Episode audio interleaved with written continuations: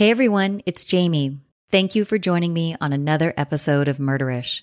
I mentioned previously that we're having a true crime podcast meetup in October. You can find all the details for this event in the Murderish Podcast Facebook group. There's an invitation pinned to the top of the feed.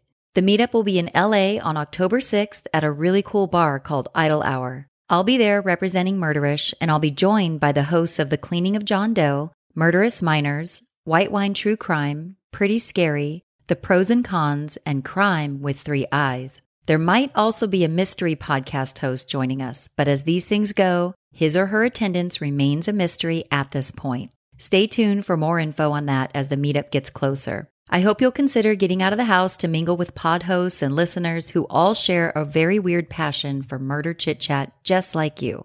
I really hope to meet some of you there. This show contains content that may not be suited for everyone. Sensitive topics are discussed, and this may be a trigger for some people. Listener discretion is strongly advised.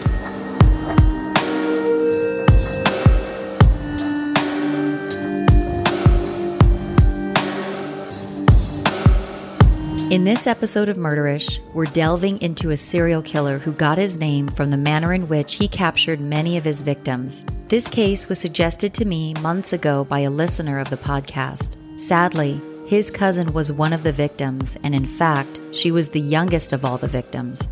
Darrell Keith Rich, known as the Hilltop Rapist, was born February 14, 1955. Although he was born on Valentine's Day, this would be no indication of who Darrell Rich would become as an adult. Rich was born in Torrance, California, which is in Los Angeles County. Two days after his birth, Rich was adopted by Dean and Lillian Rich, who lived in Cottonwood, California. The Riches also had an adopted daughter named Sharon. Lillian Rich operated a daycare out of their family home, which Rich grew to resent because he disliked all of the attention Lillian gave to the other children. Rich claimed his mother was domineering, which is a well known common denominator amongst many serial killers. Rich claimed his parents argued a lot, and when he was 15 years old, his parents divorced. This caused Rich to fall into a deep depression and he began exhibiting suicidal tendencies. A school psychologist thought Rich might become violent, although Rich never received any sort of treatment for this. Already a poor student, Rich's grades suffered even more after his parents divorced. He subsequently got suspended from school for fighting and truancy. At the age of 17, Rich began a downward spiral, exhibiting extremely violent behavior, which was amplified when he was drunk. Rich went hunting and shot himself in the chest after an argument with his girlfriend. Psychologists would later determine this appeared to be a suicide attempt, especially given that Rich was an experienced hunter. In that same year, Rich fired a gun at a police car. Luckily, nobody was hurt during this incident. When he was arrested, Rich said he wanted the police officer to kill him. Rich had another run in with the law a year after he was arrested for firing at a police car. After getting drunk, Rich crashed into another vehicle while driving his mother's car. He was ordered to serve time at county jail camp, and while there, he received counseling. The counselor noted that Rich had a short temper, particularly while he was drunk. It was recommended to Rich that he seek help for his issues, but Rich refused, saying that he learned to deal with his temper while in jail and in previous counseling sessions. The following year, at the age of 19, Rich attacked his friend with a tire iron. He was intoxicated at the time of the incident. When law enforcement arrived, Rich punched the windshield of his friend's car and was described as going, quote, berserk. He was sentenced to the California Youth Authority. While there, Rich got his girlfriend pregnant and the two married. After his stint at the California Youth Authority, Rich got a job at a lumber mill and was on a good path. This would not last, though, as Rich soon began hitting his wife. The two of them separated in 1977, and shortly after, Rich met a new woman named Darlene Munzinger. The two began dating, and Darlene quickly moved in with Rich. Soon after moving in together, the two had problems, which led Darlene to moving in and out of the house several times. Darlene would break up with Rich only to get back together with him shortly after. July of 1978 was the couple's final breakup, as Darlene became afraid of Rich during this time. At the time of their breakup, Rich told Darlene he was glad she would not be around, quote, when all the stuff came up. Darlene didn't know what Rich was referring to, and when she asked, Rich told her he would tell her later. Darlene had no idea that Rich had begun a vicious crime spree only a month before their final breakup. In June of 1978, Rich began raping women. As I go into the details of these crimes, I will mention names of victims. Some of these names, however, might be pseudonyms. On June 13th of 1978, 25-year-old Donna W. was walking to a Circle K in Redding, California. The convenience store was about three blocks away from her parents' house. Rich approached Donna from behind, pushed her down a hill, and attempted to sexually assault her. Brenda fought back, and Rich began hitting her over the head repeatedly. He hit her over the head with a rock, fracturing her skull. Rich left Donna to die on that hillside. She lay there for over 12 hours, and despite this, Donna survived. She tried several times to climb up the hill for help, but kept falling back down. Donna would later be rescued, and unfortunately, she suffered from dizzy spells, headaches, and double vision after the brutal attack. Rich would strike again just six days later. 19 year old Robin H. left the county fair in Anderson, California, about 10 miles from Redding. Robin was walking home alone around 11 p.m. when she saw a man who seemed to be watching her. The man, Darrell Rich, got out of his car and yelled, quote, Hey, come here. After Robin refused, Rich got back into his car and drove off. At this time, spooked by Rich, Robin began running toward a Greyhound bus station. As she was running, Rich grabbed Robin and forced her into his car. It was dark outside, and I can just imagine how frightened Robin must have been. Rich drove the petrified teenager to the countryside and raped her repeatedly. When he was done, Rich drove around for a while and eventually told Robin to get out of the car. He threatened that he would come and get her if she told anyone because he knew where she lived. Robin got to a payphone and called her sister in law. The two called police and reported the incident.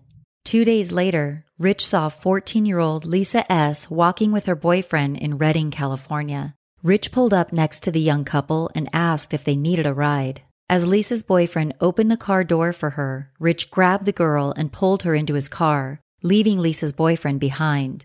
Rich raped the young girl and eventually let her go. The following month, on July 4th, Rich saw 19 year old Marla Y walking by herself. Rich abducted Marla and knocked her unconscious. When she came to, Rich raped Marla and told her not to look at him, and then he drove off.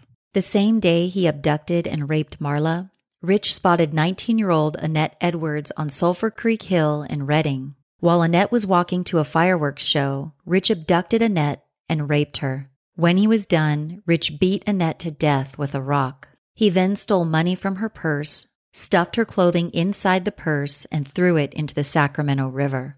Two weeks later, on July 19th, 15 year old Kelly M. was riding her bike home from a cousin's house in Red Bluff, California. Rich approached Kelly and asked her what time it was. He then grabbed Kelly by the hair, pulling her off her bike. He punched the young girl and forced her into his car. Rich raped Kelly repeatedly before letting her go. The following month, on August 3rd, Rich crossed paths with 17 year old Pam Moore. Pam was last seen hitchhiking in Redding after running away from a foster home. Pam had a rough family life and had been placed in foster care numerous times. Rich spotted her hitchhiking, abducted her, and raped her in a remote area.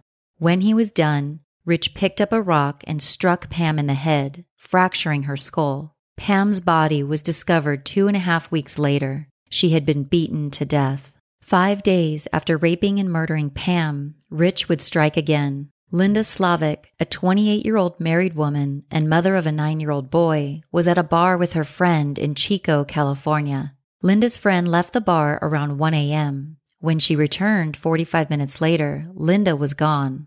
It would later be discovered that Rich abducted Linda and took her to his home in Cottonwood. Rich raped Linda and then drove her to the same remote area at which he murdered Pam Moore just five days earlier. Rich showed Linda Pam's dead body as she pled for mercy. Rich shot and killed Linda and left her body near Pam's. Less than a week later, Rich would meet his youngest victim. 11 year old Annette Selix lived in the same town as Rich, Cottonwood, California. Annette played Little League Baseball, played the trumpet, and loved horses. On August 13th of 1978, Annette was in the care of her mother's boyfriend, David Tidwell. Tidwell's brother was also at the house. Annette's mother, Sharon, and her older sister were away visiting another one of Annette's sisters, who was married and lived in Pioneer, California. While Annette was at Tidwell's house, she must have asked if she could go to the store, which was about a block away. Tidwell agreed to let Annette go, and she headed toward the store around 9:30 p.m. to buy some snacks. During the time Annette was gone, Tidwell and his brother fell asleep. When they awoke, they assumed Annette made it home and was in bed. Annette's mother, Sharon, returned to the home later that evening. She also assumed Annette was asleep and headed off to bed. The next morning, a friend of Annette's called the house and asked for her. Sharon went to Annette's bedroom to tell her a friend was on the phone, but discovered that her bed had not been slept in. The night before, Rich spotted Annette walking home from the grocery store. He abducted her and drove her back to his house as he did with Linda Slavic. Young Annette must have been terrified. Rich raped and sodomized the young girl before driving her 30 miles away to Johns Creek Bridge. In what can only be described as pure evil, Rich threw Annette off the bridge 105 feet onto the rocks below. An autopsy would later show that Annette survived the fall for a short time. Annette had crawled into a fetal position and sadly died after swallowing her own blood. After the murder of Annette Selix, Rich began talking about his crimes with friends. He reportedly instructed two of his friends on how to rape girls. Rich's friends said that Rich told them the murders didn't bother him anymore because, quote, once you've killed, you can always kill again. Another friend of Rich's, Carl Frank, later told authorities that Rich told him to go to the dump in Igo, California because he knew dead bodies were there. On August 23rd, 10 days after he murdered 11 year old Annette Selix, Rich was brought into the Shasta County Sheriff's Office for questioning. Sheriffs wanted to speak with Rich regarding Annette's murder. Rich was not a suspect at the time. Sheriffs brought him in because he had previously worked for Annette's mother, Sharon. After the interview, Rich agreed to return the following day to take a polygraph test. Just before he took the polygraph test, the examiner learned that Rich had reported finding a body at the dump in Igo, California. After the polygraph examiner questioned him further, Rich said he actually found two bodies at the dump, which would have been Pam Moore and Linda Slavic. Questions regarding Pam Moore and Linda Slavic were added to the list of questions asked during the polygraph test. When the test concluded, the examiner told detectives he believed Rich was lying when he said he wasn't involved in the deaths of Moore and Slavic. Detectives told Rich it appeared he had been lying during the test, and this made him nervous. Rich asked detectives if he could leave. Having nothing concrete on which to hold him, they let Rich go.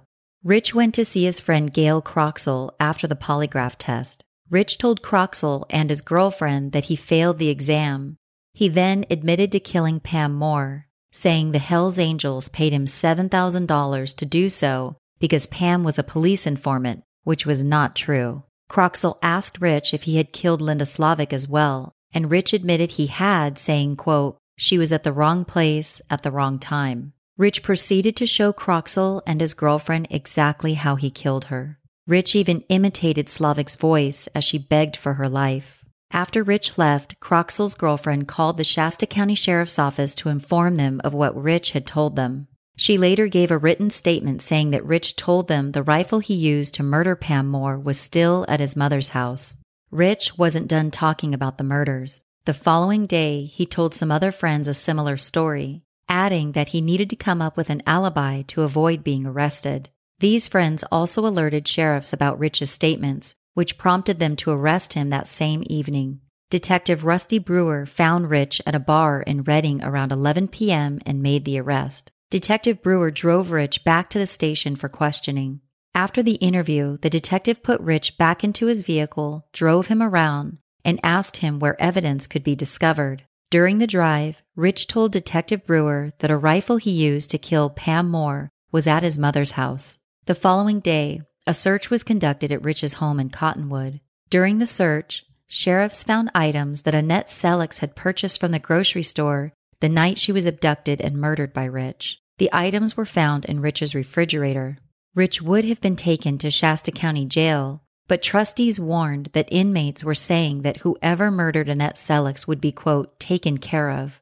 Due to the safety concern, Rich was taken to a substation in Burney, California. While at the substation, Rich admitted to murdering Annette and handed deputies a list which he claimed had all the crimes he was responsible for on it. Rich would later be charged with numerous counts of kidnapping, rape by force, oral copulation by force, sodomy by a person over 21 on a person under the age of 16, second and first degree murder, among other serious charges. At trial, Rich's defense claimed insanity. Rich also claimed diminished capacity and provided an extensive account of his family and psychological history. He did this by calling 44 witnesses, some were experts and some not. Under Penal Code 987.9, Rich's defense was able to retain 11 medical experts and had access to almost $90,000 in investigative funds. Penal Code 987.9 states that in a trial of a capital case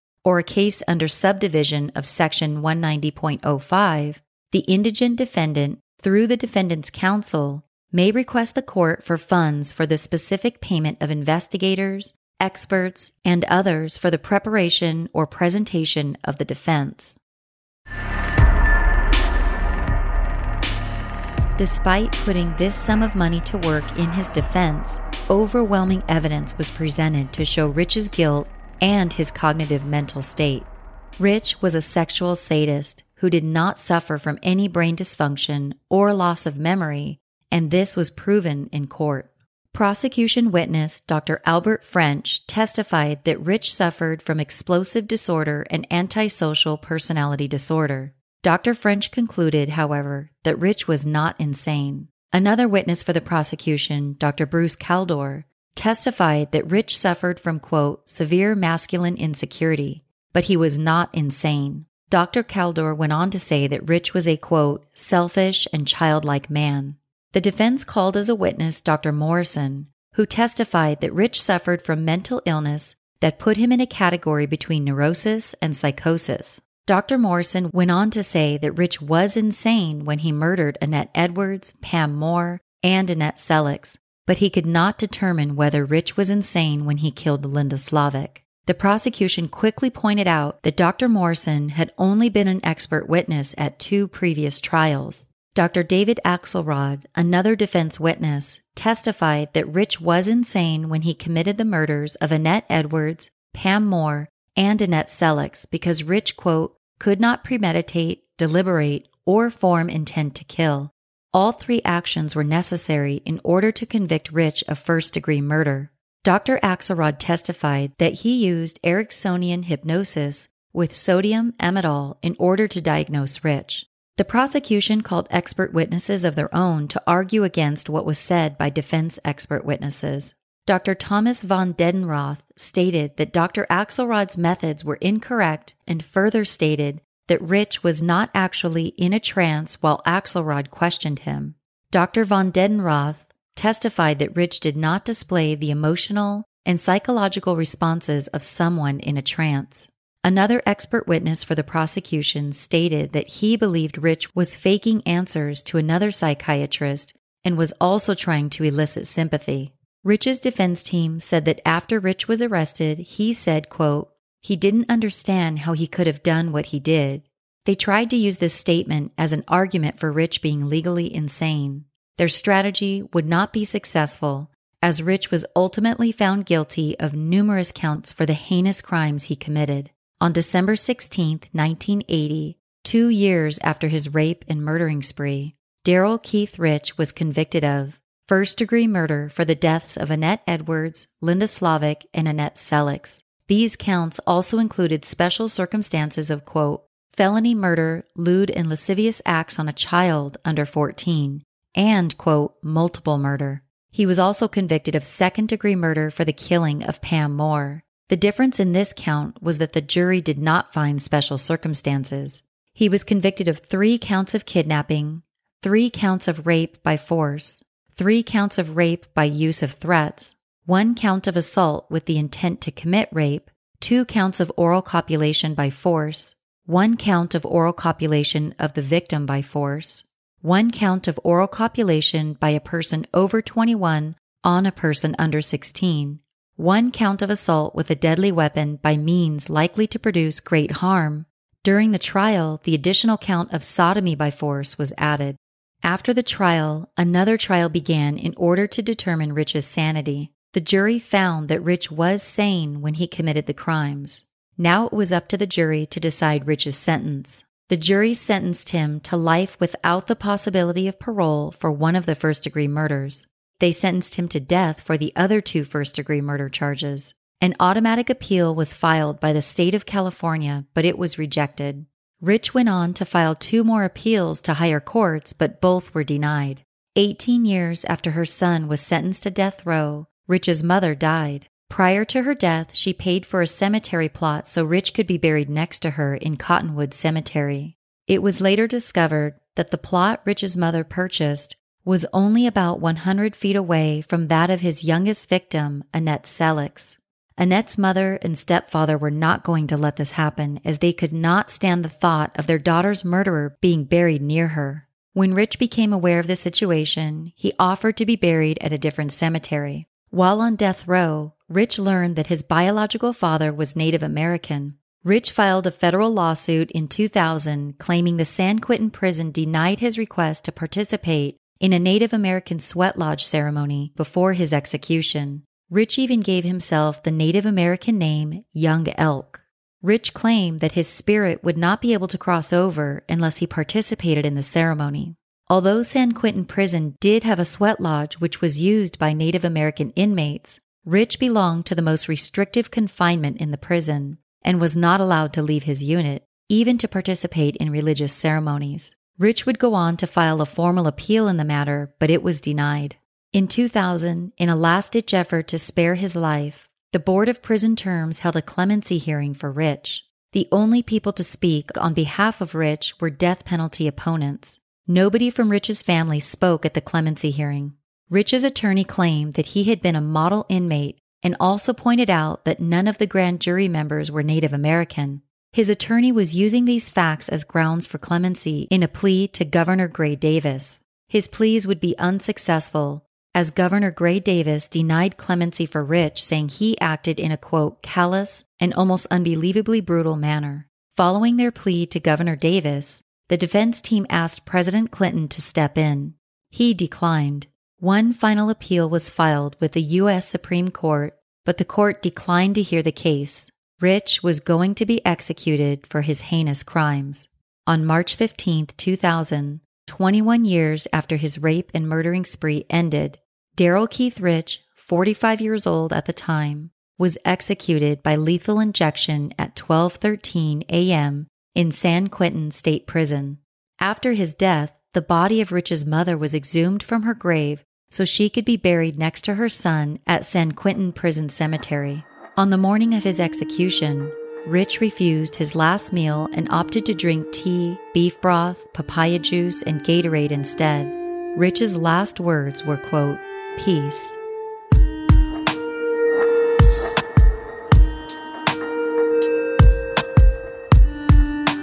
That concludes this episode. As always, I'm interested to hear your thoughts on this case. Head over to the Murderish Podcast Facebook group and let's talk about it. Don't forget to follow Murderish on Instagram at Murderish Podcast and on Twitter at Murderish Pod. If you're enjoying this podcast, do me the biggest favor and hit the subscribe button in your favorite podcatcher. Tell a friend about Murderish and leave a positive rating and review in iTunes. If you'd like to take your support for the podcast a step further, head over to patreon.com forward slash murderish, where you'll find various support levels and rewards you'll receive in exchange for your support. If you become a patron, you'll have immediate access to bonus content, which includes some fun conversations I've had with other true crime podcast hosts. Murderish merch is available at two online stores.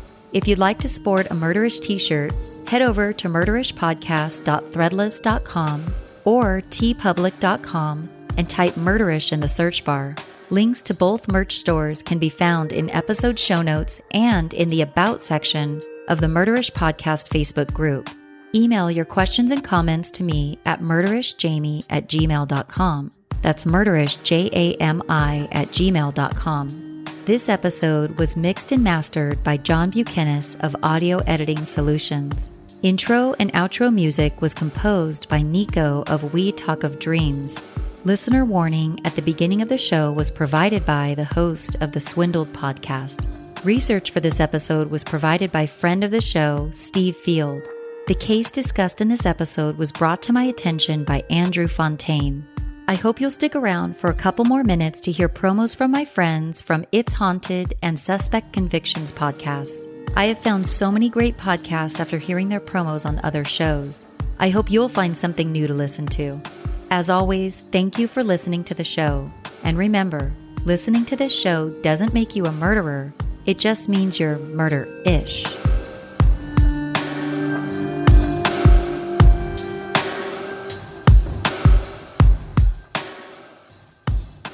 Hi, I'm Lainey, host of the True Crime Fan Club podcast, and I'm excited to tell you about my brand new podcast called It's Haunted What Now? It's a podcast that brings you true stories about haunted objects and the owners who unknowingly welcome them into their lives. Join me as I share these creepy, spooky, and downright terrifying stories. You can find It's Haunted What Now on your favorite podcatcher or at hauntedpod.com. In 1990, newspaper reporter Scott Reeder found a nine year old girl's body abandoned in an Iowa school playground. I got to the school right when it was starting to get dark, and there was a police officer there, and the two of us walked over to where we could see a fire on the edge of the playground. We got about a foot from the flames and looked down and realized it was the body of a little girl that had been doused with gasoline and set on fire. The case has haunted him for 27 years. Did the police arrest and a jury convict the wrong person? In 2017, Scott Reeder and the national public radio affiliate WVIK launched the podcast Suspect Convictions to explore that question. Suspect Convictions soared to number two in the world on iTunes' overall chart and captured a top honor for investigative reporting from the Associated Press. The defendant, Stanley Liggins, who has been granted a new trial, will go to court beginning August 28th. And suspect convictions will cover every day of the trial and provide you with the testimony jurors will hear, as well as some information they won't. I ran a second test on a different type of test. It's called a peak of tension test. I listed seven different causes of death. Well, he nailed strangulation. He reacted to the strangulation because he knew that's how she died. So then I went over and told him, that's the guy. Well, then I was a hero. Suspect Convictions is a podcast unlike any other. It asks the tough questions others fear to raise. They talk to witnesses. I was brought out of my cell and told I needed to testify, or else I'd be charged with accessory after the fact. They talk to past jurors. I've grown up with black people all my life, you know, in Africa, and most of them, you know, they they can be, um, I won't say threatening, but but they do appear sometimes to be aggressive looking, or you know, uh, I don't want to sound like a racist or anything like that. They talk to lawyers. Don't be misled by dramatizations about circumstantial evidence. Evidence is evidence, and the jury is permitted and directed to give the weight that the evidence deserves. And they look at irregularities in the case. In one of the later post conviction relief cases, it was determined that there were about 70 police reports that weren't turned over from the police department to the county attorney's office that had some exculpatory evidence. Suspect Convictions complies with the high reporting standards of National Public Radio. It will post daily episodes throughout the trial, as well as commentary and information that will never be heard in the courtroom. To subscribe, look for Suspect Convictions on whatever podcasting platform you use.